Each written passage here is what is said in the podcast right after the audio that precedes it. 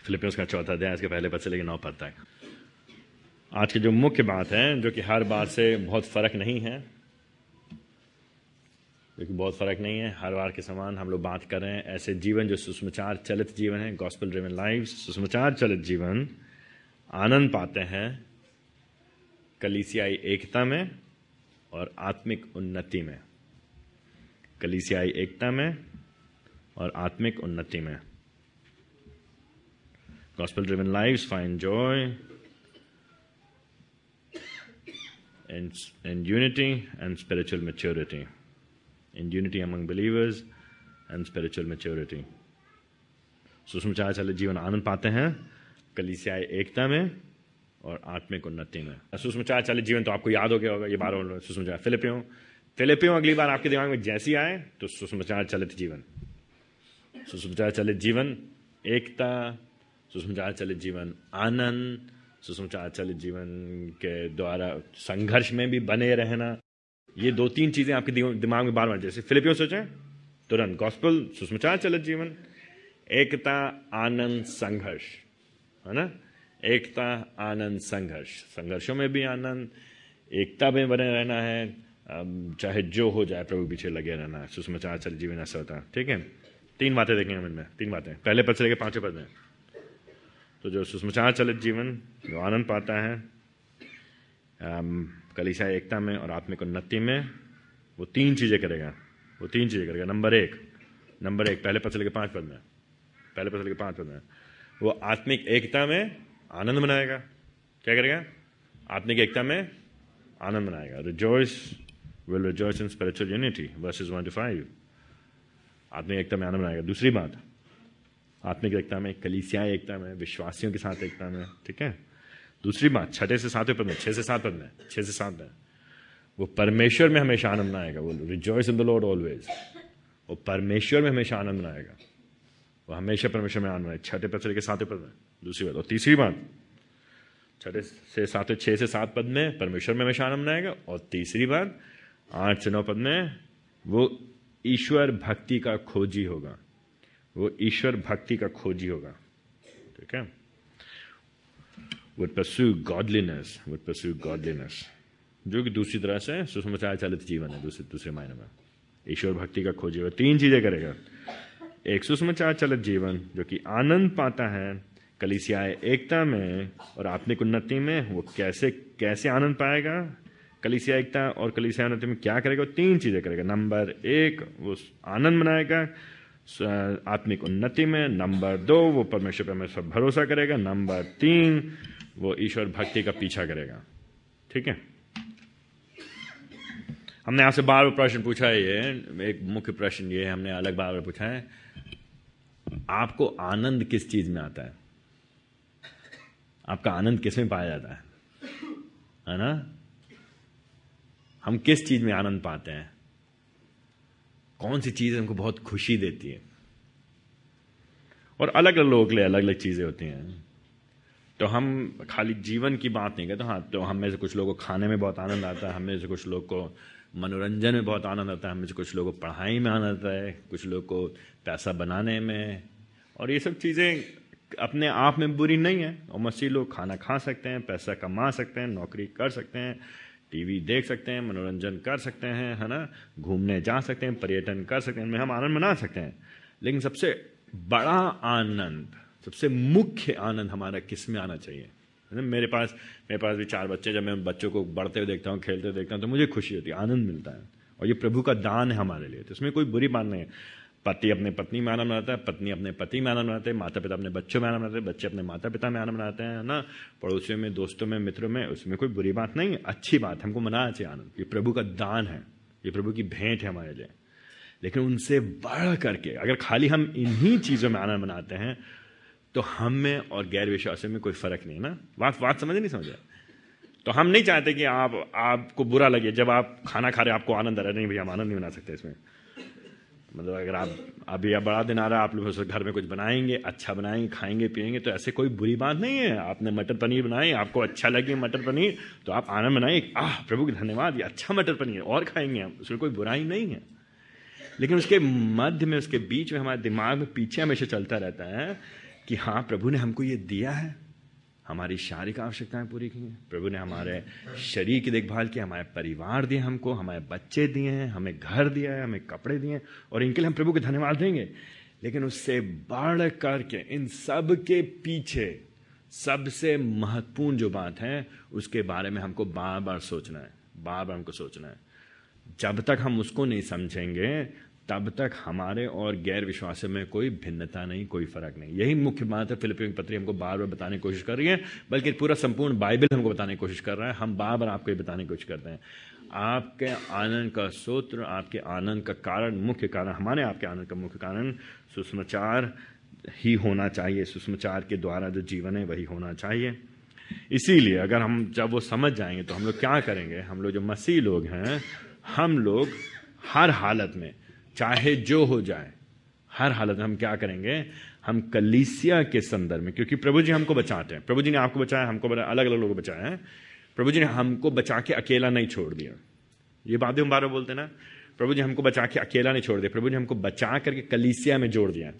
अलग अलग जगह पे स्थानीय कलीसियाएँ है ना? दुनिया भर में अलग अलग तरह की अलग अलग स्वभाव की अलग अलग प्रकार की अलग अलग प्रवृत्ति की अलग अलग तरह दिखने वाले अलग अलग उनके काम करने के तरीके अलग अलग कलीसियाओं में प्रभु ने हमको जोड़ दिया है विश्वासियों को। तो हमको अकेले नहीं छोड़ा प्रभु ने, हमको बचाया अकेले हैं, लेकिन अकेले बचा करके हमको कलीसिया में जोड़ दिया, स्थानीय कलीसियाओं में।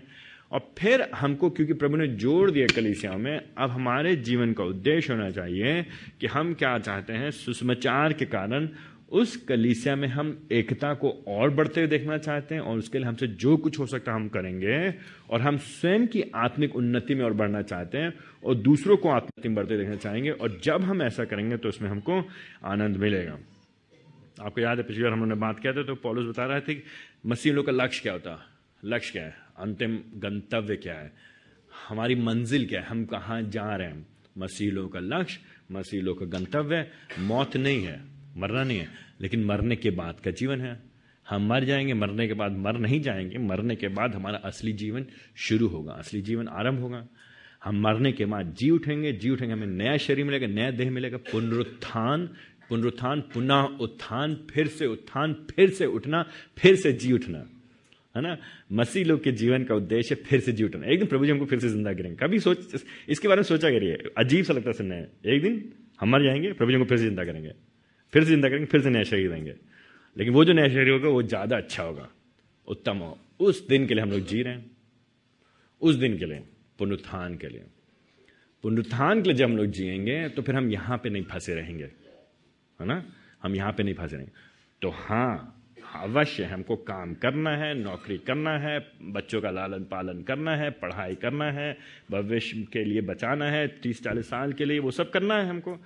लेकिन उन्हीं में हम नहीं फंसे रह जाएँगे। उनसे भी हम आगे देखेंगे। हमारी आँखें आगे की ओर लगी होंगी, ठीक है? तो पॉलिस पिछले बताया था कुछ लोग हैं जिनके जीवन से लगता है कि वो वहाँ की नहीं सोच रहे, सिर्फ़ वो यहीं की सोच रहे हैं। तो ऐसे लोगों का पेट जो है परमेश्वर है देखिए, यहाँ पे पॉलिस तीसरे अध्याय में तीसरे अध्याय में उन्नीस में कहता है, ऐसे लोगों का परमेश्वर जो है पेट है, उनका अंत विनाश है। वो लोग क्या करते हैं? निर्लजता की बातों पे गर्व करते हैं। वो लोग क्या कहते हैं? संसारिक वस्तुओं पे मन लगाते हैं। तो जो लोग का गंतव्य नहीं स्पष्ट है, जो लोग का लक्ष्य नहीं स्पष्ट है, जो लोग मरने के बाद के जीवन के बारे में नहीं सोच रहे हैं, जो लोग असली जीवन के बारे में नहीं सोच रहे हैं, जो लोग जीवन के बाद के जीवन के बारे में नहीं सोचते हैं, जो इस बात को नहीं समझते कि मरने के बाद हमको नया शरीर मिलेगा, नया देह मिलेगा और उसके लिए हम जी रहे हैं, वो लोग जीते यहीं के लिए हैं तो इसलिए उनका ईश्वर, उनका पेट बन जाता है तो वो लोग रोटी, कपड़ा, मकान के लिए जीते हैं, संसार के लिए जीते हैं, वो लोग गंदगी में जीते हैं और वो लोग नाश हो जाएँगे एकदम। बीसवें पद में। उसके विपरीत, उसका उल्टा। हम जो मसीह लोग हैं। ऐसा नहीं कि हम लोग बहुत बेहतर लोग हैं, हम अच्छे लोग, ऐसा नहीं कि हम बहुत अच्छे लोग हैं, लेकिन लेकिन प्रभु जी हमको एक आशा दिया है। हमको एक आशा दिया तो हमारी आशा क्या है कि हम स्वर्ग के नागरिक हैं। वो हमारी जगह है। वहाँ हम रहते हैं, वहाँ रहेंगे हमेशा हमेशा तक। तो हम इंतज़ार करें, उत्सुकता से, प्रभु जी वापस आइए, प्रभु जी वापस आइए, प्रभु जी वापस आइए, प्रभु जी वापस आइए, हमको लेकर के जाइए, हमको न्याय दे दीजिए। अगर हमारे दिमाग में ये बात स्पष्ट है कि हम वहाँ जा रहे हैं, हम यहाँ नहीं रह रहे हैं, यहाँ नहीं रहेंगे हमेशा। अगर ये बात स्पष्ट है, हम वहाँ जा रहे हैं, हम यहाँ नहीं रहेंगे तो फिर हमारा जीवन जो है, इस बात को ध्यान में रखेगा अगर हम वहाँ जाएँगे तो हम वहाँ जाकर के किसके साथ रहेंगे? जब हम वहाँ जाएँगे तो हम किसके साथ रहेंगे? ओके वेरी गुड किसके साथ रहेंगे? वहाँ पे मैं रहूँगा मैं और मेरा परमेश्वर रहेगा ना? वहाँ हम जाएँगे, वहाँ पे प्रभु जी रहेंगे प्रभु जी के साथ अकेले हम रहेंगे। वन एंड वन है ना? मैं और मैं मैं और प्रभु जी मैं और मेरे प्रभु जी ना? नहीं, हम कहाँ जा रहे हैं? वहाँ पे कौन रहेगा? और प्रभु जी के साथ कौन होगा? मैं हूँगा और मेरे साथ कौन होगा? कौन होंगे? अन्य विश्वासी लोग। कौन से विश्वासी लोग? कौन है जो मेरे बगल, एक दूसरे को देखी गई तुम भी हो गए? विश्वास नहीं होता, लेकिन तुम भी हो गए। ठीक है? हम लोग वहाँ पे होंगे। ठीक है, आप कहेंगे, भैया, आप भी होंगे वहाँ पे? हाँ भैया, हम भी होंगे। हमसे पीछा नहीं छूटेगा आपका। ठीक है? चर्च बदल लीजिए, लेकिन पीछा नहीं छूटेगा मिलेंगे आपको हम, हमेशा हमेशा के साथ में हम लोग रहेंगे।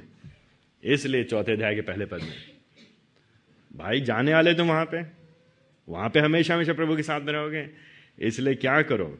इसलिए चौथे पद, चौथे अध्याय के पहले पद की आखिरी लाइन में, प्रभु में इसी प्रकार स्थिर रहो, बने रहो, लगे रहो, एकता के खोजी हो, और फिर उनको समझाएगा कैसे पहले यीशु मसीह ने हमको दिखाया कैसे तिमथिस के जीवन में, कैसे प्रफुतस के जीवन में, और कैसे हमको नम्रता में होकर कहना है, इसलिए तुम अब भी, अब इस समय ऐसा करो, क्योंकि एक दिन वहाँ जा रहे हो तुम, एक दिन तुम वहाँ जा रहे हो।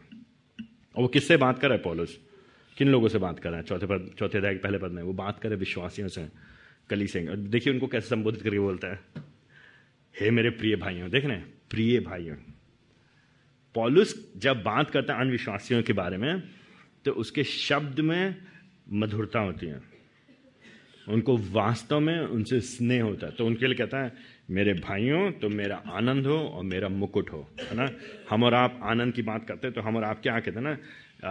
हमारे मेरे अक्सर अक्सर माँ लोग बात करते हैं, ये मेरी आँखों का तारा है। तो किसके बारे में बात करेंगे? अपने बच्चे के बारे में बात करेंगे, अपने बेटे के बारे में बात करेंगे। तो हम लोग बात करेंगे, खाली अपने लोग बात करेंगे। पॉलिस बात कर रहा है विश्वासियों के बारे में, अन्य विश्वासियों उसके अंदर स्नेह कितना है? ना सिर्फ़ वो कह रहा है, तुम मेरा आनंद हो, मेरे भाइयों, भाई हो तुम मेरे।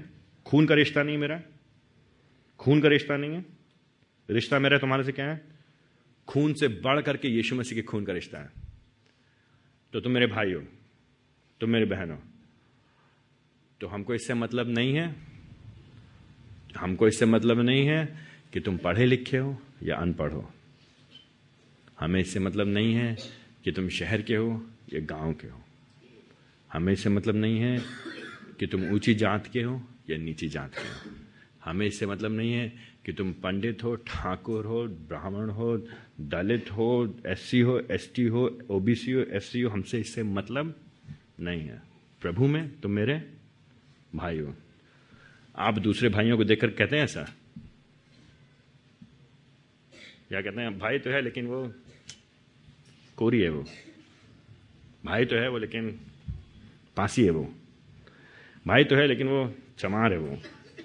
भाई तो है, लेकिन वो क्या बताएँ? ठाकुर है, वो चौहान है, हम राजपूत हैं।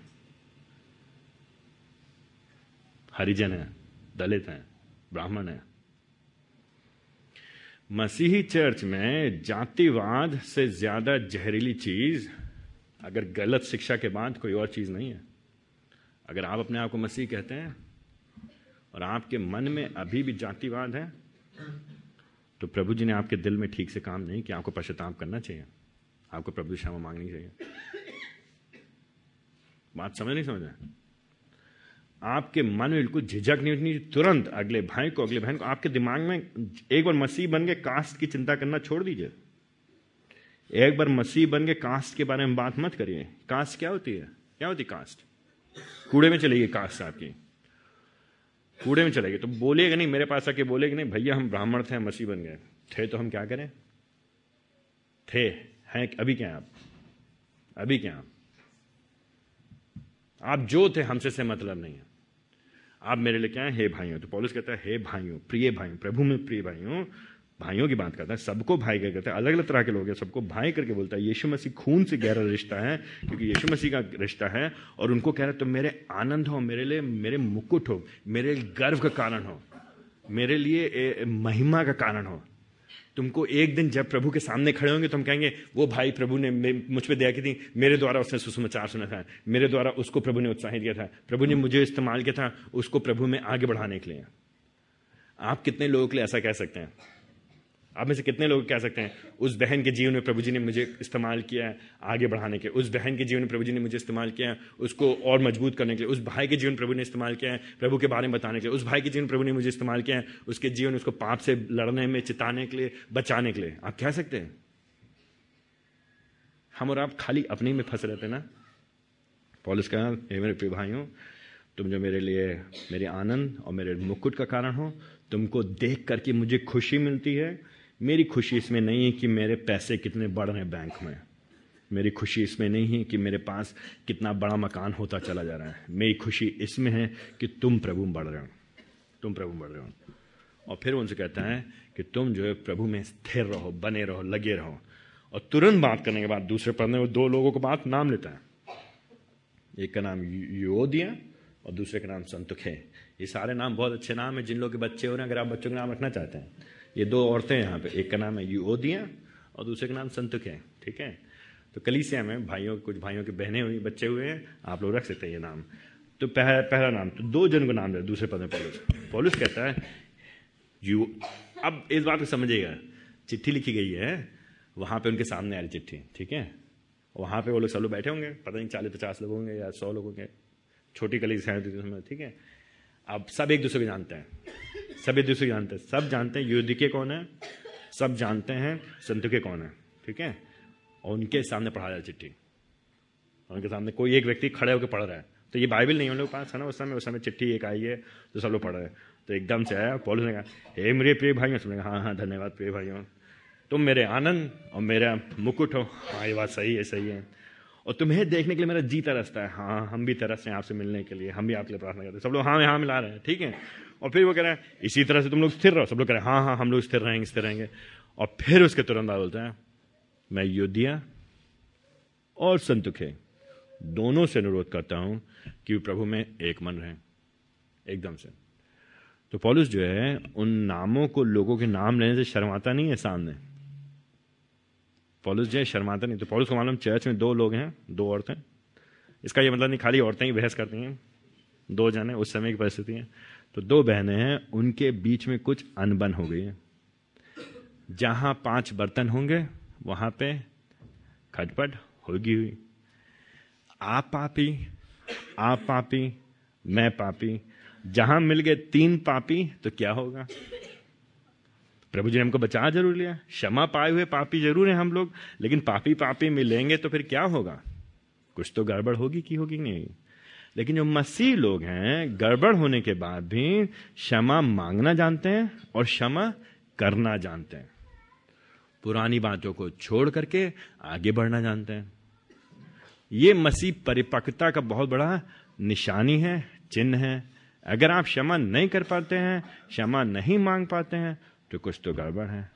कुछ तो तो पॉलिस कहता है, भाइयों, तुम्हारे बीच में दो बहनें हैं जो कि जो कि क्या है, वो वो मेरे साथ में काम करती थी, तीसरे पद में देखिए उन्होंने मेरे साथ संघर्ष किया उन्होंने।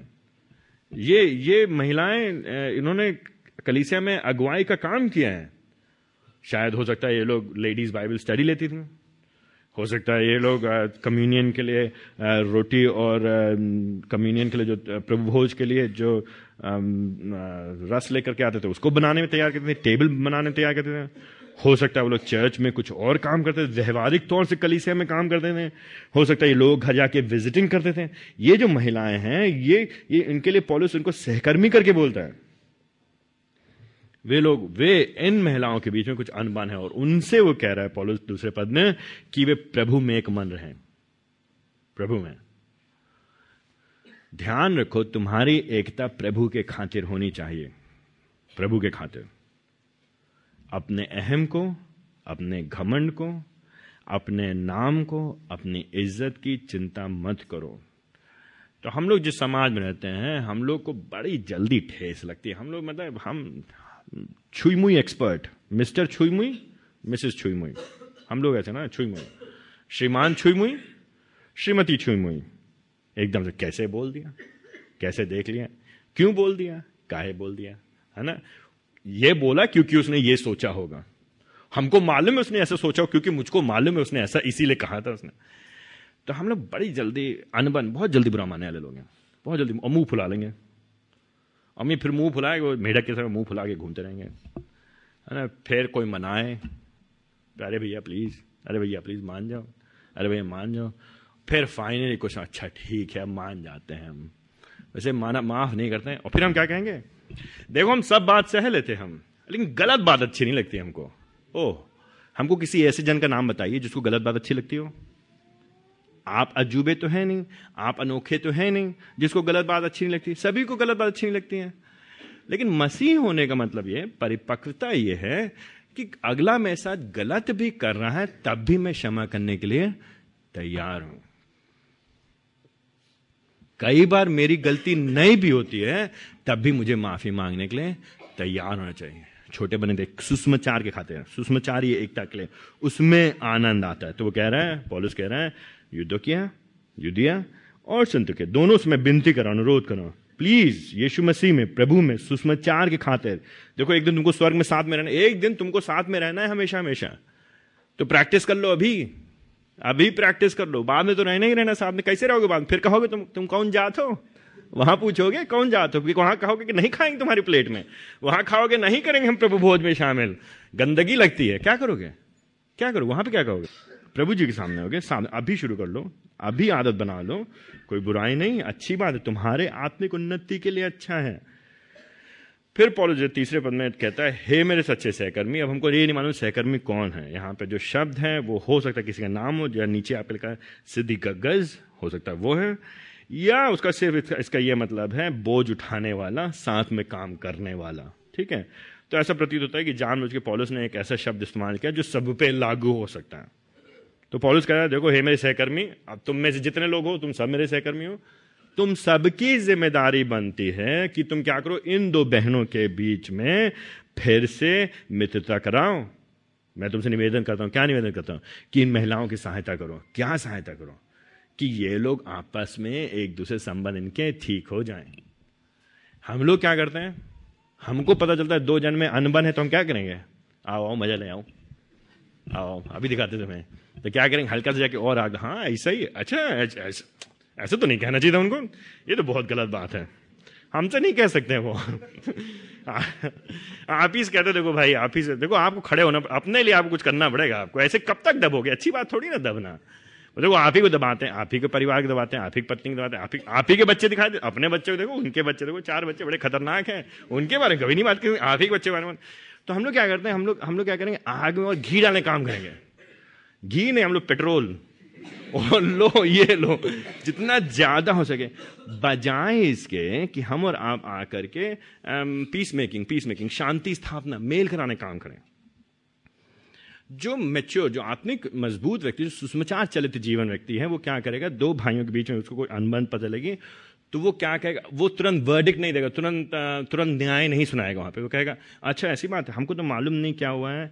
जब तक मैं हम उन भाई से सुन नहीं लेंगे उन बहन से सुन नहीं लेंगे तब तक हम हम जानेंगे हम बोलेंगे नहीं क्या हुआ है। अच्छा ठीक है हम साथ में बैठा बात करेंगे। जैसे ही आप बोलेंगे साथ बैठा बात करेंगे वो कहेगा नहीं नहीं नहीं, नहीं छोड़ दी छोड़ दी कोई बात नहीं छोड़ दी छोड़ दी। साथ में क्यों नहीं बात करना मांगते हैं? सामने क्यों नहीं बात करना मांगते हैं? क्यों? क्योंकि सामने आएगी तो बात खुल जाएगी ना। हो सकता है इतनी सी बात हुई लेकिन वो इतना कह रहे हो। तो आपको और हमको बड़ा समझदार होना मसीह जीवन में। अगर हमें कलीसिया में एकता को बना के रखना देखिए, कमी है, घटी है, मुझसे गलती होगी, आपसे गलती होगी, हम गलत करेंगे, आप गलत करेंगे, हम ज़्यादा बोलेंगे, आप कम बोलेंगे, ये तो लगा रहता है जीवन में। लेकिन अच्छा व्यवहार ये होगा अच्छा अच्छा अप्रोच अपना अच्छा तरीका ये होगा कि आप सामने आकर उनसे बात करें, दूसरे सामने आकर के बात करें। अगर आपको पता चला किसी दो जन के बीच में कुछ अनबन है तो आप मेल कराने का काम करें याद है, यीशु मसीह ने क्या कहा? धन्य है वे जो जो मेल कराते हैं। धन्य वे जो मेल कराते हैं। संसार कहता है, धन्य है वे जो आग लगाते हैं, जो लड़ाई लगाते हैं, जो चुगली करवाते हैं, जो बैर करवाते हैं। क्यों? क्योंकि जब दो दो जनों में झगड़ा होगा तो वो दोनों आपके दोस्त होंगे। अब दोनों आके आकर तो हम लोग के अंदर बड़ी खुजली होती है, हम लोग के अंदर आदत होती है। हम बातें जानना चाहते हैं, क्या क्या होता है, बताओ बताओ, क्या होता है? हमको बड़ा रस लेना आता है दूसरों की बातें जानने में, गुप्त बातें आने के लिए। हमने, और प्रभु की दया से प्रभु ने हम लोग को, मुझको सिखाया है कुछ समय में, पिछले कुछ वर्षों में, कि हमें अगर अगला आकर कुछ बताने की कोशिश करते हैं, हम साफ़ साफ़ ज़ाहिर करते हैं, हमको इंटरेस्ट ही नहीं आप क्या बताना चाह रहे हो। बात वही मर जाती है। आप दिखाओ ना कि आप रुचि है आपके अंदर। अगर अगले की कोई जड़ काटने आप बात वहीं खत्म कर दिए। सामने बात करिए। और हम जो आपसे कह रहे हैं ये बात हमने अपने पिताजी से सीखी जो बात आपसे हम कह रहे हैं, हम वही बात कहेंगे जो हम आपके सामने भी कह सकते हैं। अगर मैंने आपसे बोला आपके बारे में कोई बात तो वही बात बोलेंगे। जब आप भी सामने हो तो वही बात हम दोबारा कह सकें आपसे। अगर हम आपके सामने नहीं कह सकते वो बात तो हमको नहीं कहना चाहिए। तो पॉलिस कह देखो सुषमाचार चलित जीवन, आनंद पाता है एकता में, कलीसिया एकता में। और वो आनंद मनाता है कलीसिया के विश्वासियों के बीच में एकता देखने। तो दो जन के बीच मतभेद है, उसमें एकता लेकर के अपना तुम नम्र हो, अपना तुम प्रभु जी के पीछे लगे रहो, प्रभु जी में बने रहो। एक मन हो, एक मन। क्यों? क्यों? यही बात दोबारा कह रहा तीसरे पद में देखें आखिर में। क्यों? क्योंकि इन लोग का भी नाम क्या है? जीवन की पुस्तक में लिखा हुआ है। और इन लोग ने भी मेरे साथ संघर्ष किया है, किसके लिए? सुषमाचार के लिए। हम सब की कमी के बाद हम सब में, हम सबने अलग अलग तरीके से कुछ ने ज़्यादा, कुछ ने कम, सुषमाचार के खातिर मेहनत किया है। आशा हमारी एक दिन है कि हम स्वर्ग में होंगे। और एक दिन हम स्वर्ग में अन्य विश्वासियों के साथ होंगे अलग अलग जाति के अलग अलग पृष्ठभूमि के अलग अलग सामाजिक स्तर के लोगों से, है ना, उनके साथ होंगे, जिनसे हमारी हो सकता है बहुत गहरी संबंध गहरा संबंध भी नहीं हो, नज़दीकी संबंध नहीं हो, लेकिन हम लोग साथ में होंगे। लेकिन हम सबने अलग अलग लोगों ने अलग अलग तरीके से सुषमाचार के खातिर मेहनत किया है, क्योंकि प्रभु जी ने हमारे जीवन में काम किया है, और हमारा नाम जीवन की पुस्तक में लिखा हुआ है। तो इसलिए क्या करो भाइयों आपस में प्रेम करो, आपस में एकता करो, आपस में एकता में बने रहो। इसी तरह से तुम प्रभु में स्थिर हो गए। प्रभु में स्थिर तुम कैसे हो गए? प्रभु में स्थिर मैं और मेरे प्रभु जी नहीं होंगे अकेले। ये बात आप सुन चुके हैं दस हज़ार पाँच सौ इक्यावन बार। सुन चुके नहीं सुन चुके हैं? दस हज़ार पाँच सौ इक्यावन। प्रभु में स्थिर आप और प्रभु जी अकेले नहीं होंगे। प्रभु में स्थिर आप और प्रभु जी और प्रभु जी के लोग आपके साथ। मेरी बात समझ नहीं समझ रहे प्रभु जी, हम स्थिर कैसे होंगे? प्रभु जी और मैं? प्रभु जी, मैं और प्रभु जी के लोग। तो आप और मैं, आप और मैं, आप और मैं, आप इनके साथ, आप उनके साथ साथ में स्थिर रहना। है तो एकता बहुत ज़रूरी है। अगर कलीसिया में एकता नहीं होगी तो हम कैसे शैतान के आक्रमणों का सामना करेंगे, बताइए? अगर कलीसिया में छोटी छोटी बातों पे लोग बुरा मान जाएँगे, मुँह फुला लेंगे, ऐठ जाएँगे, गुस्सा हो जाएँगे, आना बंद कर देंगे, जाना बंद कर देंगे, ज़्यादा आएँगे, कम आएँगे कभी कभी आएँगे, मर्ज़ी होगी, तब आएँगे, नहीं आएँगे। तो कैसे सुषमाचार काम आगे बढ़ेगा, बताइए आप? कैसे सुषमाचार काम बढ़ेगा? हम आपसे बार बार कहते हैं आपसे कहते हैं, प्लीज़, गेंडे जैसी खाल रखिए। गेंडे मत बनिए, लेकिन गेंडे जैसी खाल रखिए। क्यों? जल्दी बुरा मत माना के छोटी छोटी बात को मत दिल पे लिया करिए। मत दिल पे लिया करिए। हर चीज़ को इज़्ज़त का मामला ना बनाएँगे क्योंकि हम लोग हम लोग बचपन से ऐसे समाज में रहे ना, जो हर चीज़, उसने मेरा आदर नहीं किया, उसने मेरा सम्मान नहीं किया उसे मुझे इज़्ज़त नहीं दी। कहाँ लेके आएँगे इज़्ज़त? कितने किलो इज़्ज़त चाहिए आपको? कितने किलो चाहिए? कैसे कैसे तोलेंगे आप इज़्ज़त को? कहाँ कहाँ चोट लग गया आपकी? कहाँ कहाँ अहम खराब हो गया आपका? ये खुदगर्ज, खुददार, ये सारे शब्द पिक्चरों में अच्छे लगते हैं। मसीह जीवन में इनको हम किनारे पे डाल देते हैं, बाहर कर दिया हमने अपने डिक्शनरी में। मसीह जीवन में खुदगर्ज, खुददार, अहम, स्वाभिमान, अहंकार, इन सब चीज़ों को हम किनारे रखेंगे, तभी तो हम सुसमाचार की प्रगति को देखने पाएँगे, उन्नति को देखने पाएँगे। यीशु मसीह ने कितना, यीशु मसीह कितना कितना उन्होंने घमंड रखा बताइए बार बार बार फिलिप हमको यही बता रहा ना, यीशु मसीह ने क्या किया? यीशु मसीह ने आप नम्र कर दिया, यीशु मसीह ने आपको छोटा कर दिया। किसके लिए? आपके लिए, मेरे लिए। कैसे लोग हैं हम और आप? अच्छे लोग तो है नहीं हम लोग। मैं कोई बहुत अच्छा तो हूँ नहीं, मैं कोई बहुत सीधा तो हूँ नहीं। मुझ जैसे पापी के लिए ने अपने आप को छोटा कर दिया। तो हम किसके लिए छोटा करेंगे अपने आप को? खाली अच्छे लोग लिए थोड़ा ना करेंगे। तो हम लोग क्या कहते हैं? हम हम छोटे बनने के तैयार है भैया, लेकिन अगर वो छोटा बने तो। तो हम भैया, हम सब करने के तैयार है, लेकिन वो ठीक से बोले हमसे तो। भैया, हम सब सहने के लिए तैयार हैं, लेकिन अगर वो भी इज़्ज़त दें तो। भैया, हम ऐसे थोड़ी ना है कोई। खाते पीते घर के हम। सब जानते हैं, आप खाते पीते घर के इसमें कोई दिक्कत नहीं है। ठीक है? बात ही नहीं बात हम मसीही लोग हैं। मसीह लोग छोटे बनने के लिए तैयार होते तो आज जो खंड जो बड़ा व्यवहारिक है, क्यों, क्या हो रहा है? पॉलिस ने क्या किया? फिलिपी की चिट्ठी लिख रहा है तो अनेक बातें करते करते करते, अंततः आ करके बड़ा व्यवहारिक जो लागूकरण कर रहा है वो। तो उसने धर्म सैद्धांतिक बातों को बता दिया है। उसने बता दिया है, उद्धार क्या है, उद्धार कैसे मिला है, धार्मिकता क्या है, धार्मिकता कैसे मिली है, यीशु मसीह कौन है, यीशु मसीह ने क्या किया है, और हमारे सामने दूसरे उदाहरणों को रख दिया, और अब कह रहे अब भाई तुम लोग कलीसे के भीतर इस तरह का जीवन जियो। तो आप चाहे जो भी हो आज की सुबह, ये साल 2018 खत्म हो रहा है 2019 में लोग प्रवेश करने वाला है प्रभु ने अगर हम नहीं मरे तो प्रभु जी वापस नहीं आ गए तो 2019 में हम प्रवेश करेंगे। पॉलुस हमसे और आपसे कह रहा है, चौदह चौथे पद में प्रभु में सदा आनंदित रहो। प्रभु में सदा आनंदित रहो। मैं फिर कहता हूँ, आनंदित रहो। आपको आनंद आनंद आप पाएँगे, प्रभु में कैसे पाएँगे आनंद? जब दिल में कटुता रखेंगे तो कहाँ मिलेगी आनंद? दिन में कड़वाहट रखेंगे तो कहाँ मिलेगी आनंद? अपने दिल में से कड़वाहट निकालने ना, अपने दिल में से। आपको मुझको मेरी बात समझ नहीं प्रभु मेरी बात समझ नहीं समझ आपको और हमको अपने दिल में से क्या निकालना है? जहर को बाहर निकालना है। ना, पस पस पस जानते क्या होता है। जब चोट लग जाती है, चोट लग जाती है, फिर वो क्या होता है, उसमें पस बनने लगता है। मवाद मवाद बनने लगता है तो क्या होता है, वो और जो है, बंद रहता है तो बंद रहते रहते क्या होने लगता है? सड़ने लगता है धीरे धीरे गैंग्रीन के समान, अंदर ही अंदर सड़ाने लगता है। जब तक डॉक्टर या कोई है, क्या कहते डॉक्टर क्या कहते हैं, काट करके उसको निकाल न दें तो अपने हृदय से सड़ाहट को बाहर निकालिए। उसको अलग करिए। तब आप एक आज़ादी, एक स्वतंत्रता को महसूस करेंगे। तभी तभी तभी प्रभु में आनंदित होंगे। प्रभु में आनंदित होने का मतलब क्या हुआ? प्रभु में आनंदित होने का मतलब ये नहीं है कि हम यीशु मसीह में आनंदित रहो, यीशु मसीह में आनंदित रहो। आनंद ही आनंद है मेरे यीशु के चरणों में। मतलब क्या वो आनंद ही आनंद? सुबह उठेंगे तो मुस्कुराहट, वो जोकर वाली नहीं आती बड़ा सा मुस्कुराहट? जोकर लोग क्या कहते हैं, यहाँ पे लिपस्टिक लगा कर बड़ा सा लगा के ऐसे। उस आनंद की बात थोड़ी ना जब देखो आप सारे जितने बच्चे पैदा हुए, सबका नाम Anand number one, Anand number two, Anand number तीन। उसकी बात नहीं हो रही यहाँ पे, है ना? हम आनंद किस मतलब में तो आनंदी हम आनंदित रहो। क्यों आनंदित रहो? कैसे आनंदित रहो भैया? कहाँ से मिलेगा आनंद? किस चीज़ में आनंद मिलेगा? अरे भैया, हमको आनंद मिलेगा प्रभु जी के सुषमाचार की उन्नति में प्रभु जी ने मेरे लिए क्या किया? क्या किया प्रभु जी ने? प्रभु जी ने मेरे लिए मेरे लिए किसके लिए? आपके लिए आपके लिए। कौन है आप? कौन है आप? आप कौन है? आप आप जैसे पापी के लिए, आप जैसे गंदे लोगों के लिए, आप जैसे तुच्छ लोगों के लिए, आप जैसे निकृष्ट लोग मुझ जैसे दुष्ट व्यक्ति के लिए, मुझ जैसे बेकार आदमी के लिए। मेरे लिए प्रभु जी ने अपनी जान को दे दी, यीशु मसीह ने अपने आप को दे दिया। मेरे लिए, आपके लिए आपके लिए आपके लिए। आप किसके लायक थे? क्या हैसियत थी? आपकी क्या औकात थी? आपकी क्या हैसियत थी? मेरी क्या औकात थी? मेरी हम कौन है? हम कुछ नहीं है। हम कुछ नहीं भैया। मैं कुछ नहीं, आप कुछ नहीं, लेकिन हम और मैं कुछ नहीं होने के बाद भी मेरे लिए हमसे हमसे प्रभु जी ने प्रेम किया। हमारे प्रभु जी ने अपनी जान दे दी।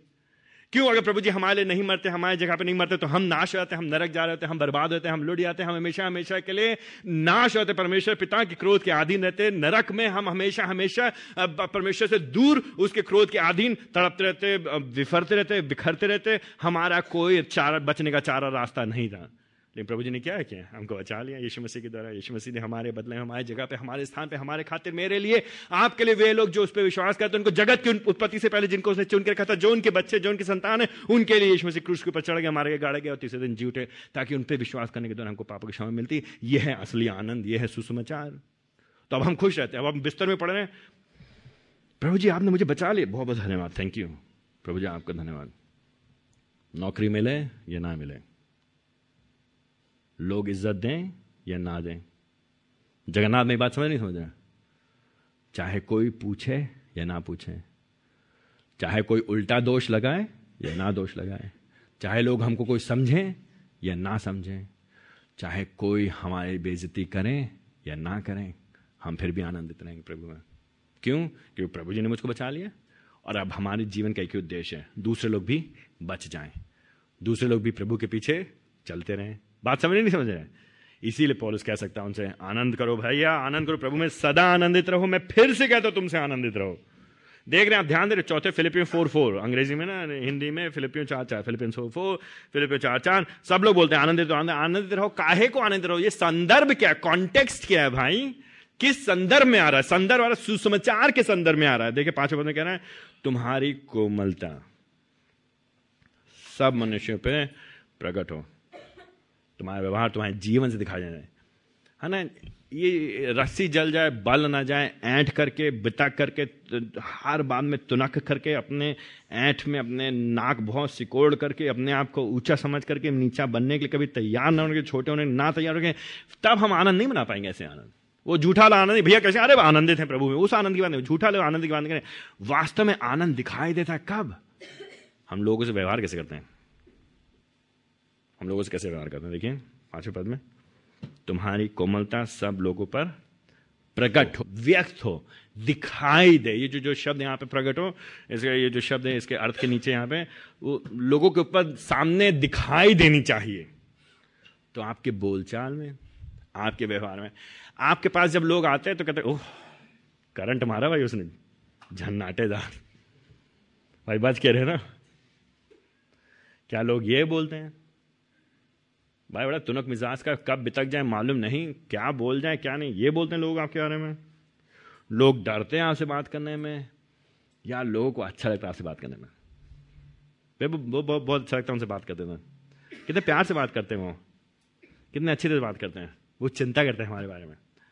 कुछ लोग होते कुछ लोगों से बात करो आधे घंटे एक घंटे तीन घंटे चार घंटे पाँच घंटे बीत जाएँगे खाली अपने बारे में बताएँगे मैंने ये किया मैंने ये किया मैंने ये किया मैंने मैं कहता मैं कहता वहाँ कहता मैंने मैंने मैंने मैंने मैंने मैंने मैंने मैंने मैं मैं मैं मैं खाली अपने बारे में अगले के बारे में कभी कोई चिंता ही नहीं कभी गलती से पूछे भी नहीं आप कैसे हैं आपकी कोमलता दिखाई देनी चाहिए आपके व्यवहार में, दूसरों के बारे में। अपने आ रहे मैं बेचारा, मेरे पीठ में बहुत दर्द, मेरे पेट में बहुत दर्द, मेरे सर में बहुत दर्द, मेरे पास पैसे नहीं, मेरा घर नहीं, मेरा मकान नहीं, मेरे बच्चे नहीं, मेरे बच्चे ज़्यादा हो गए, कम हो गए। मैं उसी में, मैं बेचारा, मैं और आप क्या जानते हैं कभी अगले में कोई रुचि नहीं, अगले में कोई कोई कुछ चिंता नहीं अगले के बारे में। और जब बोलेंगे किसी से कुछ तो कैसे बोलेंगे? भन्नाते हुए भन बनाते हुए। बरैये के समान, है ना? भन्ने से काटा फिर निकल गए भन्ने से काटा फिर निकल गए भन्ने से काटा फिर निकल गए पॉलिस क्या कह रहा उल्टा मसीह लोग को क्या होता है? मसीह लोग तुम सुसमाचार, प्रभु में आनंदित हो प्रभु, अगर तुम सच में आनंदित हो क्यों आनंदित हो अरे, हम जा रहे हैं। कहाँ जा रहे हैं? स्वर्ग जा रहे हैं भाई। हम कहाँ जा रहे हैं? हम स्वर्ग जा रहे हैं। कहाँ जा रहे हैं? यीशु मसीह आने वाले हैं। कहाँ जा रहे हैं? हमको नया शरीर मिलने वाला है। हमें आनंद है? किस बात का आनंद है? अरे, ये शरीर ठीक है, हो जाएगा, नया मिलने वाला है। अरे, दिक्कत है, कोई बात नहीं, नया मिलने वाला है। सब ठीक होने वाला है। एक दिन यीशु मसीह सारे आंसुओं को पूछेंगे। सारे आंसुओं को मिटा देंगे, सारे दुख तकलीफ़ दूर होंगे। इसलिए हम आनंदित हैं, इसलिए हम आनंदित इसलिए हम आनंदित हैं, इसलिए हमारा आनंद दिखाई देता है मेरे व्यवहार में। तो लोगों से हम प्यार से बात करेंगे। मेरी बात समझ नहीं समझ लोगों की हम चिंता करेंगे। लोगों में हम रुचि लेंगे। लोगों में हम निवेश करेंगे।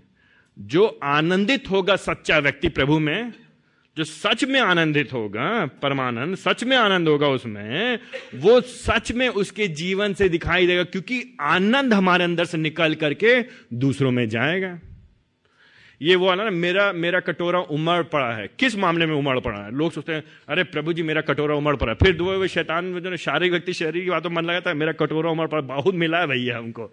उसकी बात नहीं हो रही। किस चीज़ में उमड़ पड़ा है कटोरा भैया आपका? भैया, आपका कटोरा उमड़ पड़ा है। प्रभु का आनंद आपके जीवन में इतना आ गया कि आपके अगल बगल वाले उस आनंद को महसूस करते हैं। वो वो वो आपके पास है। ये वाह, ये प्रभु से प्रेम करता है, बंदा ये इसके जीवन को प्रभु ने कुछ कर दिया है। तो लोग आपके बारे में कहते भैया, फ़र्क आ गया विवेक में, छह महीने पहले तो ऐसा था, अब देखिए कैसा है। भैया, देखिए, राहुल को देखिए, ऐसा है, पहले वो तो ये था, अब देखिए कैसा होगा, उसके बात करने का तरीका बदल गया, उसका नज़रिया बदल गया, उसके बोलने का तरीका बदल गया। भैया, वो दूसरों की चिंता करता है, खाली अपने बारे में नहीं सोचता है, वो दूसरे के जीवन निवेश करना चाहता है। देखो भैया, ज्योति को देखो, भैया, कैसे हो गया वो, कैसे हो गई वो? कुछ हो गया। कोमलता, नम्रता, दया, प्रेम, स्नेह, क्यों पाँच पद के अंत में? प्रभु निकट भाई। प्रभु ने प्रभु जी आएँगे तो आप प्रभु जी के सामने कैसे बात करेंगे? ये बताइए, प्रभु जी आएँगे तो प्रभु जी से कैसे बात करेंगे? अभी रुक जाइए, अभी बात करें। प्रभु जी से आप कैसे बात करेंगे? करेंगे बहुत मूड खराब है हमारा बात करेंगे प्रभु जी से आप कैसे बात करेंगे? प्रभु जी क्या कहेंगे? ऐसा है, दिन भर लोगों ने हमारा दिमाग खराब करे, अब आप हमसे मत बात करें। हम प्रभु जी से कहेंगे, प्रभु जी हम कहेंगे, हम बीमार हैं, इसलिए हमारा मन का सर भन्ना रहा सर दर्द कर रहा है, इसलिए हमारा मूड ठीक नहीं है, हम अभी नहीं मानते। भैया, प्रभु जी निकट हैं, जिस तरह से प्रभु के सामने पेश आओगे तो वैसे अभी भी पेश आओ ना। प्रभु जी आने वाले हैं। प्रभु जी आने वाले हैं। जब प्रभु जी आएँगे, प्रभु जी से जैसे पेश आओगे, वैसे एक दूसरे से अभी पेश आओ, और जब प्रभु जी आ जाएँगे, उनके सामने आप दूसरों से कैसे बात करेंगे? प्रभु जी के सामने जो गरीब आदमी होगा उससे आप कैसे बात करेंगे? भाई, आप कैसे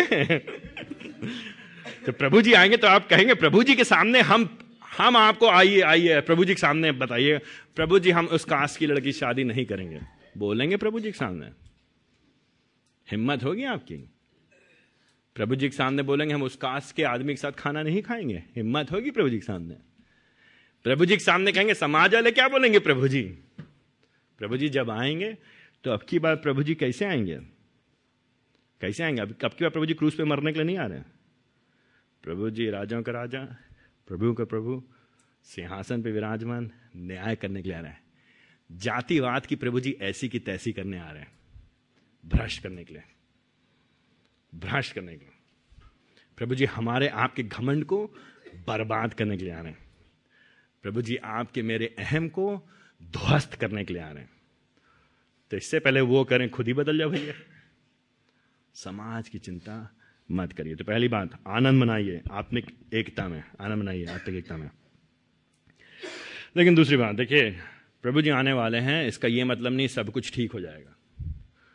जब तक प्रभु जी नहीं आते हैं, तब तक हमको पंद्रह साल, बीस साल, चालीस साल जो संसार है ना, हर तरह की परेशानियाँ, दिक्कतें तो होंगी होंगी। आप नम्र बनेंगे तो लोग उसका फ़ायदा उठाएँगे। ये बात सच है। ये हम जानते हैं, हम मूर्ख नहीं हम इस बात को समझते हैं कि आप जब सीधे बनेंगे तो अगले लोग आपको दबाने की कोशिश करेंगे। अगर आप जो है व्यवहार सही करेंगे तो लोग आपको और आपका मज़ाक उड़ाएँगे या भद उड़ाएँगे। कोई बात नहीं। सह लो। सह लो। छठे से सातवें पद में किसी बात की चिंता मत करो। मत चिंता करिए। प्रभु पे भरोसा करिए आप। प्रभु पे भरोसा करिए। हर बोझ को प्रभु पे डाल दिया। आप आनंद कैसे आप आनंदित रह सकते हैं? आप तभी आनंदित रह पाएँगे जब आप सब कुछ प्रभु की बोझ पे डाल देंगे। मेरे जो छोटे बच्चे हैं, चार बच्चे हैं वो लोग, आप मेरे चार बच्चे कभी नहीं सुबह उठते हैं। कल पता नहीं खाना मिलेगा नहीं मिलेगा। अगर वो ऐसे चिंता करते बड़ी दुख की बात होगी। मैं जो जो जो मैं पाँच साल का, जो जो दो साल का बेटा निखिल, उसको उसको तो ये मालूम खाना चाहिए तो खाना। उसने बस मुँह खोल दी, उसको तो खाना मिलेगा, उसको मालूम है कि खाना मिलेगा। तो क्या कर रहा है? वो पूरी तरह से क्या कर रहा है? भरोसा कर रहा है। किस पे भरोसा कर रहा है? अपने माता पिता पे। वो भरोसा कर रहा है। हमको भी भरोसा करना है, प्रभु जी पर पूरी तरह से। कल क्या होगा हमको नहीं मालूम ना? हमें नहीं मालूम कल क्या होगा। लेकिन हम प्रभु जी भरोसा करना है संपूर्णता से। किसी भी बात की चिंता मत करो। किसी बात की चिंता मत करो। लेकिन क्या करो तुम? प्रभु जी के सामने निवेदन लेकर के आओ। प्रभु जी सामने बिनती लेकर, कोई भी चीज़ हो सकती है। चाहे शारीरिक चीज़ हो चाहे आत्मिक चीज़ हो ठीक है? चाहे आपके संबंध हो, कलीसिया में आपके साथ किसी का कोई संबंध है, उसमें गड़बड़ाहट आ गई, आप सुधार करने की कोशिश कर रहे हैं, वो व्यक्ति आपकी बात सुनने के लिए तैयार नहीं है, आपको क्षमा करने के लिए तैयार है, आप छोटे होने तैयार है, लेकिन वो छोटे होने तैयार है, नहीं तैयार है तो कोई बात नहीं, आप प्रभु जी के सामने ला करके उसको डाल दीजिए। अगर आपके बारे में कोई बुराई कर रहा है, आपकी कोई बेजती कर रहा है, आप चिंता मत करिए, प्रभु जी सामने आप ला करके उसको डाल दीजिए, सब बात में। आपको आपको कोई भी दिक्कत है, खाली है या हर मायने में, केवल भौतिक मामले में नहीं, भौतिक मामले में भी, खाने के लिए, पीने के लिए, कपड़े के लिए, नौकरी के लिए, रोटी के लिए, हम प्रभु के सामने जा सकते हैं, उसमें कोई बुराई नहीं है, लेकिन सिर्फ़ इसी बात में सीमित नहीं रहते हैं। जब हम बीमार होते तो हम प्रभु के पास जाते हैं, जब हमारे बच्चे परेशान होते तो हम प्रभु के पास जाते हैं, जब हमारे पास आर्थिक समस्या होती तो हम प्रभु के पास जाते हैं। कोई भी बात होती है तो हम प्रभु के पास जाते हैं, लेकिन सबसे बढ़ करके, जब हम देखते हैं कि सुषमाचार की प्रगति में रुकावट आ रही है। मेरे वजह से मैंने कुछ किया है, मैंने कुछ बोल दिया, मैंने कुछ ना जाने में जाने में, अनजाने में मैंने कुछ करना था या नहीं करना था मैंने किया और उसकी वजह से सुसमाचार की प्रगति में रुकावट आ रही है और हम अपना प्रयास करें, उसके बाद भी ठीक नहीं रहे। हम चिंता नहीं करेंगे, हम प्रभु के सामने अंत में डाल देंगे। वो प्रभु जी सब कुछ ठीक करेंगे हर महीने में। मेहनत हमको करनी है, काम हमको करना है, भरोसा प्रभु जी पे करना है अंत में जो जो निर्णय है, अंत में जो परिणाम है, वो प्रभु जी के हाथ में हमको छोड़ देना पूरी तरह से। ये जीवन संघर्षों का ज़रूर है। जब तक हम इस संसार में हैं, उतार चढ़ाव हर तरह से लगा रहेगा। लेकिन हम परेशान नहीं होंगे, हम हैरान नहीं होंगे। हम क्या करेंगे? हर बात में कुछ बातें नहीं। हर बात में हम ये नहीं कहेंगे, अरे प्रभु जी तो समझेंगे नहीं। बाइबल का परमेश्वर अद्भुत परमेश्वर है। बाइबल का परमेश्वर, अद्भुत परमेश्वर है। वो परमेश्वर जो सनातन का परमेश्वर, जो अद्वैत परमेश्वर है, जो निरंकार था, जो निरंकार, जिसका कोई आकार नहीं था, है ना? जो आत्मा है, जो अनंत काल पूर्व से, जो अल्फ़ा और वो क्या हुआ? लगभग 2000 साल पहले उसने देह धारण कर लिया, मनुष्य बन गया। एक बार, पूरे मानव इतिहास में एक बार बार बार देह धारण नहीं किया, बार बार अवतार नहीं है सिर्फ़ एक अवतार, सिर्फ़ एक ही बार। पूर्ण पवित्रता में, पूर्ण सिद्धता में परमेश्वर ने परमेश्वर ने अपने पुत्र को भेजा जो कि मनुष्य का रूप उसने धारण कर लिया। वो मनुष्य बन गया। क्यों? क्यों? हमारे पाप कीमत चुकाने के लिए, हमारे परमेश्वर का जो क्रोध हमारे पर पड़ा था उसको सहने के लिए, उसके क्रोध को शांत करने के लिए, लेकिन साथ ही साथ जब प्रभु जी संसार में मनुष्य बन करके आ गए तो मनुष्य होने के नाते आपकी जैसे और मेरे जैसे थे वो। तो उन्हें सारी बातें मालूम है हम और आप किस समस्या में से होके जाते हैं। हमारा परमेश्वर हमारी भावनाओं को समझता है। हमारा परमेश्वर आसमान में बैठा हुआ नहीं है जो कभी नीचे नहीं आया है। हमारा परमेश्वर नीचे आया उसने दुख को दे, देखा है। मेरे प्रभु जी ने हमारे यीशु मसीह ने गरीबी देखी है। हमारे यीशु मसीह को मालूम है भूख क्या होता है। हमारे यीशु मसीह को मालूम है तिरस्कार क्या होता है? हमारे यीशु मसीह को मालूम है बेजती क्या होती है? हमारे यीशु मसीह को मालूम है, धोखा क्या होता है? हमारे यीशु मसीह को मालूम है कि जब दोस्त लोग मृत्यु होती है तो दर्द क्या कैसा होता है? जब परिवार के लोग की मौत होती है तो दर्द कैसा होता है? हमारे प्रभु यीशु मसीह ये सब चीज़ों को जानते हैं। मानव रूप में आ गए वो, मानव बन गए हमारे आँख तो हम ये नहीं कह सकते, पता नहीं प्रभु जी समझेंगे, नहीं समझेंगे, नहीं, प्रभु जी समझेंगे। प्रभु जी जानते हैं। क्यों समझेंगे? दो रीजन। वो परमेश्वर है, वो सब कुछ जानते हैं। वो सबको जानते हैं। नंबर दो, मानव होने के नाते उन्होंने अनुभव किया है मानवीय जीवन को, मानवीय भावना को। तो आप जो माँ लोग घर में मेहनत करते हैं, आप अपनी समस्याओं को प्रभु के सामने लेके जा सकते हैं। जब आप घर में अकेले संघर्ष करते हैं तो आप प्रभु के सामने डाल सकते हैं उन संघर्ष को। आप लोग जो पिता लोग हैं, जो घर में परिवार चलाने के संघर्ष कर रहे हैं, आप अपने संघर्ष को प्रभु के सामने डाल सकते हैं। जो जवान लोग हैं, जो लोग संघर्ष कर रहे हैं, आत्मिक जीवन में वासना से, कामुकता से, आप लोग अपने संघर्ष को प्रभु के सामने डाल सकते हैं, ला सकते हैं। प्रभु जी हमारे हर एक समस्या को जानते हैं, समझते हैं। हम कुछ, कोई भी बात उनसे छिपाएँगे नहीं, चाहे शारीरिक आवश्यकता हो, चाहे भौतिक आवश्यकता हो, चाहे आत्मिक आवश्यकता हो। हम और आप बहुत जल्दी शारीरिक और भौतिक आवश्यकताओं के लिए तो प्रभु के पास आते हैं, लेकिन हम और आप आत्मिक आवश्यकताओं के लिए नहीं आते तो हमें प्रयास करना है अपनी आवश्यकताओं में आत्मिक आवश्यकताओं के प्रभु के प्रभु जी, मेरे अंदर संयम और दीजिए। प्रभु जी, मैं गुस्सा बहुत जल्दी करता हूँ, मेरे गुस्से को नियंत्रण करने में सहायता करिए। प्रभु जी, मेरे विरोध में कोई बोल देता है कुछ तो मैं क्षमा नहीं कर पाता। प्रभु जी, मुझे क्षमा करने की ताकत दीजिए। क्या आप प्रार्थना करते हैं इस तरह की? क्या आप इस तरह की प्रार्थना करते हैं? क्या आप इस तरह की प्रार्थना करते प्रभु जी, मुझे वासना से आज़ादी दिलाइए। क्या वासना प्रार्थना करते हैं? प्रभु जी, मुझे मुझे पैसे के लालच से छुड़ाइए।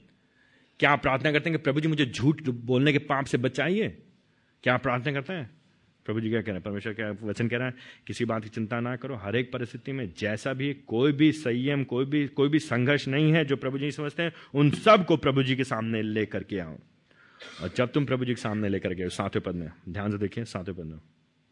तो परमेश्वर की शांति, जो समझ से बाहर है अलौकिक अलौकिक, अद्भुत शांति।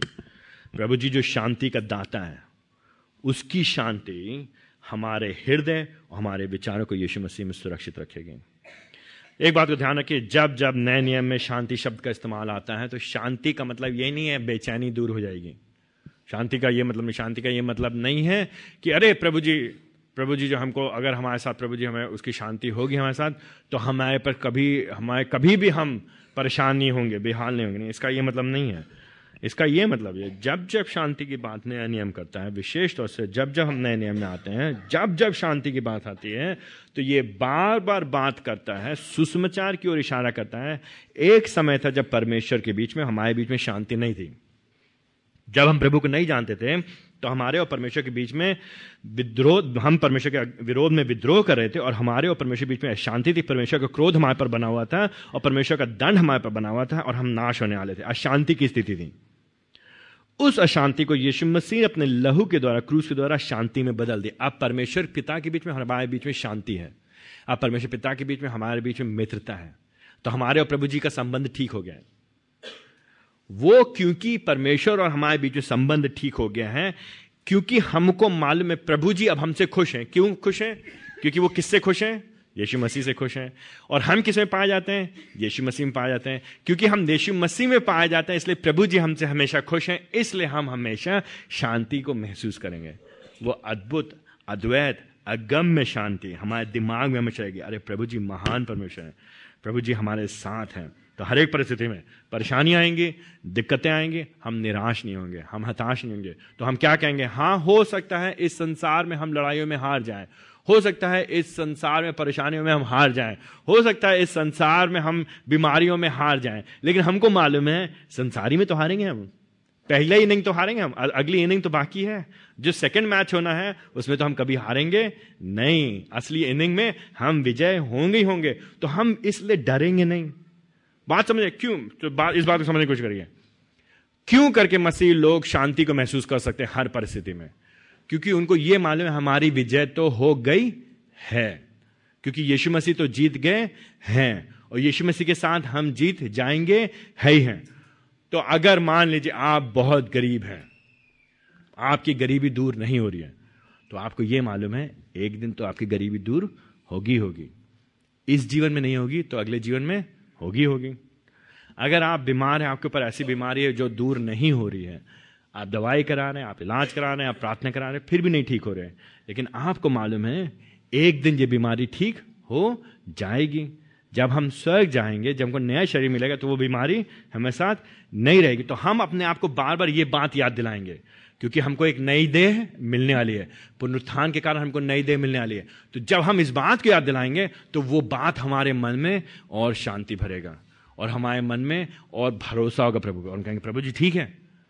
इस बात को हम याद रखते हुए हम सारी समस्याओं का सामना करने के तैयार हैं। इस बात को ध्यान रखते हुए हम सारी परेशानियों में स्थिर रहने के लिए तैयार है। तब प्रभु जी अच्छा ध्यान दिए छठे सातवें पद में। छठे सातवें पद में। परमेश्वर का वचन कहीं नहीं कह रहा है कि तुम चिंता मत करो, प्रार्थना करो, छठे पद में। चिंता मत करो, प्रार्थना करो, सातवें पद में। जो कुछ मांगोगे, वो सब तुमको मिलेगा। जो कुछ मांगोगे, वो सब तुमको मिले। कहीं लिखा है छठे पद में, सातवें पद में? कहीं लिखा कहाँ लिखा है? या छठे पद में, सातवें पद में कहीं लिखा है? चिंता मत करो, तुम्हारा सारा शरीर ठीक ठाक रहे। कहीं लिखा है? नहीं लिखा। क्या लिखा सातवें पद में? जब तुम प्रार्थना करोगे छठे पद में जब तुम प्रभु के सामने विनती लेकर के आओगे तो सातवें पद में परमेश्वर की शांति। परमेश्वर की शांति, जो समझ से बाहर है, जो तुम नहीं समझ सकते, दुनिया नहीं बता सकती तुमको ये बात। वो क्या होगी? तुम्हारे हृदय को और तुम्हारे विचारों को यीशु मसीह में सुरक्षित रखेगी बात देख रहे हैं? तो आप कहने पाएँगे, प्रभु जी, कोई बात नहीं, प्रभु जी।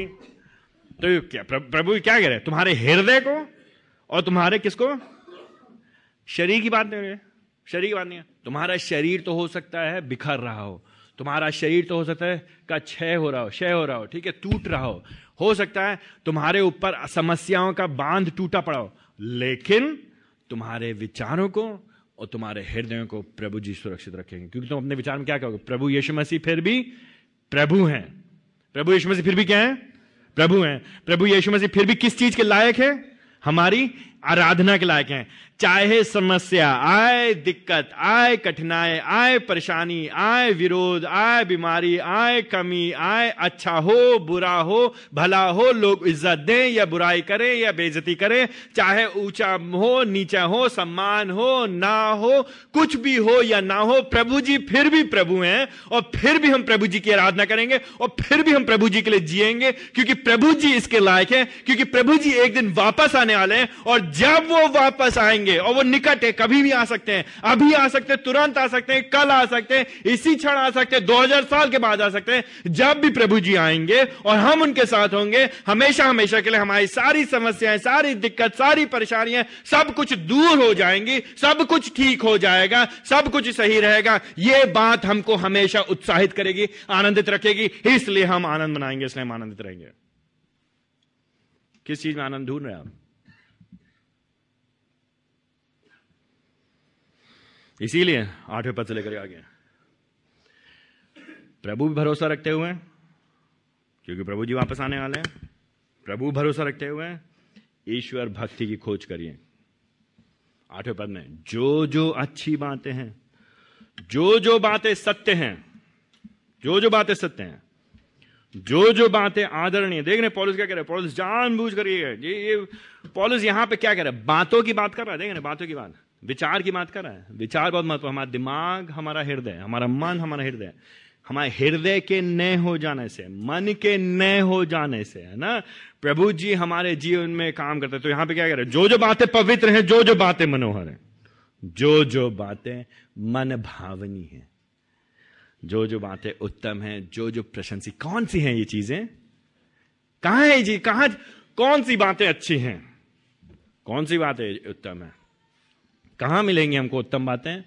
कहाँ मिलेंगे हम प्रशंसनीय बातें? चाचा चौधरी की कहानी में, रमन और बिल्लू की कॉमिक्स में। कहाँ मिलेगी? अमर उजाला में, दैनिक जागरण में, नवभारत टाइम्स में, इंडिया टुडे में, गूगल पे, विकीपीडिया पे, व्हाट्सएप पे कहाँ मिलेंगी ये बातें? कौन सी बातें? परमेश्वर का वचन, प्रभु यीशु मसीह, उसका सुसमाचार। पॉलिस का जो जो बातें तुमने मुझसे सीखी, अभी तक की जो जो बातें, आठवें, नौवे पद में जो जो बातें मुझसे सीखा है। तो पॉलिस ने क्या सिखाया आपको अभी तक की?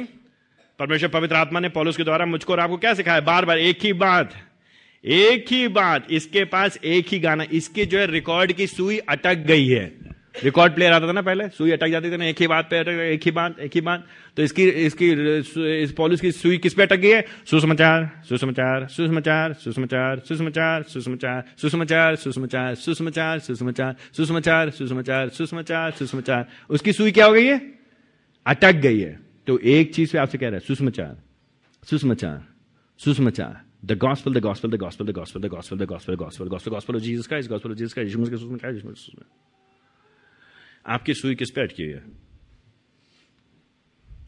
आप किस चीज़ के बारे में सोचते हैं? यीशु मसीह के सुसमाचार के बारे में? दुनिया आपको क्या करेगी? दुनिया रंगीन है। ये दुनिया बहुत रंगीन है। ये दुनिया बहुत ही आकर्षक है।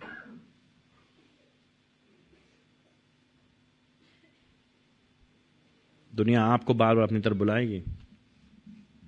और पॉलिस कह रहा है, उन बातों पे ध्यान मत लगाओ। ये पैसा, ये रोटी, कपड़ा, मकान, ये संसार की चीज़, संसार का ज्ञान, संसार का घमंड, इन पे ध्यान मत लगाओ। लेकिन उन बातों पे ध्यान लगाओ जो सुंदर है, जो मोहक है, जो मन भावनी है। कौन परमेश्वर का वचन? कौन यीशु मसीह? कौन सुसमाचार सुषमाचार से बढ़कर पवित्र कौन चीज़ है? सुषमाचार से बढ़कर कौन सी बात मनोहर है? सुषमाचार से बढ़कर कौन सी बात मन भावनी है? सुषमाचार से बढ़कर कि कौन सी बात उत्तम है और किसमें प्रशंसनीय गुण है? यीशु मसीह के अलावा, सुषमाचार के अलावा कुछ और नहीं। तो आप किस चीज़ में मन लगा रहे हैं अपना? आप कहाँ ध्यान लगा रहे हैं? किस चीज़ को थामे हुए आप? पॉलिस कहते नवे पद में जो कुछ तुमने मुझसे सीखा है और मेरी आशा है कि आप, अगर आप सीओन चर्च में दो महीने, छह महीने से भी आ रहे हैं तो आपने इसके अलावा कुछ और नहीं सीखा होगा। आपको हमने कुछ और सिखाने का प्रयास नहीं किया। हम आपको बार बार सिर्फ़ एक ही बात सिखाना चाहते हैं। और हमको मालूम है, आप लोग हमसे कहते हैं, भैया, आप एक ही बात कहते हैं बार बार कहते हैं बार बार दोहराते हैं, लेकिन एक ही बात को बार बार दोहराना, ये हमारे लिए दुख का कारण नहीं है। पोलिस कहता है, तीसरे अध्याय में। तीसरे अध्याय में कहा कहता है पोलिस? ये वो बात तीसरे तक पहले पद में आता है मेरे भाइयों, प्रभु में आनंदित रहो। याद है कितनी बार कहता है आनंदित रहो आनंदित रहो, आनंदित वो एक ही बात बार बार दोहराता नहीं दोहराता है? फिर क्या कहता है? पॉलिस अध्याय तीसरे तक पहले पद में कहता है, ये वे बातें तुमको बारंबार लिखने में मुझको तो कोई कष्ट नहीं होता, क्योंकि इसमें तुम्हारी सुरक्षा है। तो ये बातें कहने में मुझको, आपको बारंबार, बार बार कहने में कोई कष्ट नहीं होता, क्योंकि इसमें ही आपकी सुरक्षा है। सुषमाचार को थाम लीजिए, भाइयों, बहनों। सुषमाचार को पकड़ लीजिए। सुषमाचार को गले लगा लीजिए, सुषमाचार के लिए जीवन जिए। अगर आप ऐसा करेंगे, अगर आप ऐसा करेंगे, नवे पद के आखिरी पद में देखिए, अगर आप ऐसा करेंगे तो शांति का परमेश्वर परमेश्वर जो शांति का स्रोत है। तो पहले उसने कहा कि परमेश्वर की शांति हमारे साथ होगी, और फिर ये क्या कह रहा है? परमेश्वर जो शांति का स्रोत है, जो उद्गम है, जो शुरुआत है, जो आरंभ है, जो स्वयं शांति का देने वाला है, वो तुम्हारे साथ रहेगा। हम लोग क्रिसमस मनाने जा रहे हैं, नया सा हम लोग बड़ा दिन मना रहे हैं, बड़ा दिन में हम लोग अक्सर इमानुअल शब्द की बात करते हैं। इमानुअल परमेश्वर हमारे साथ, वो परमेश्वर जो मनुष्य बन करके संसार में आ गया, वो हमारे साथ रहेगा। कब? क्यों? क्यों? क्योंकि हम सुषमाचार चलित जीवन के खोजी हैं, क्योंकि हम सुषमाचार चलित जीवन के अनुसार जी रहे हैं, क्योंकि हम सुषमाचार चलित जीवन के लिए अपने आप को समर्पित कर रहे हैं। तो सुषमाचार चलित जीवन आनंद पाता है, आत्मिक एकता में, कलीसियाई एकता का पीछा करने में और आत्मिक परिपक्वता में, बढ़ने में।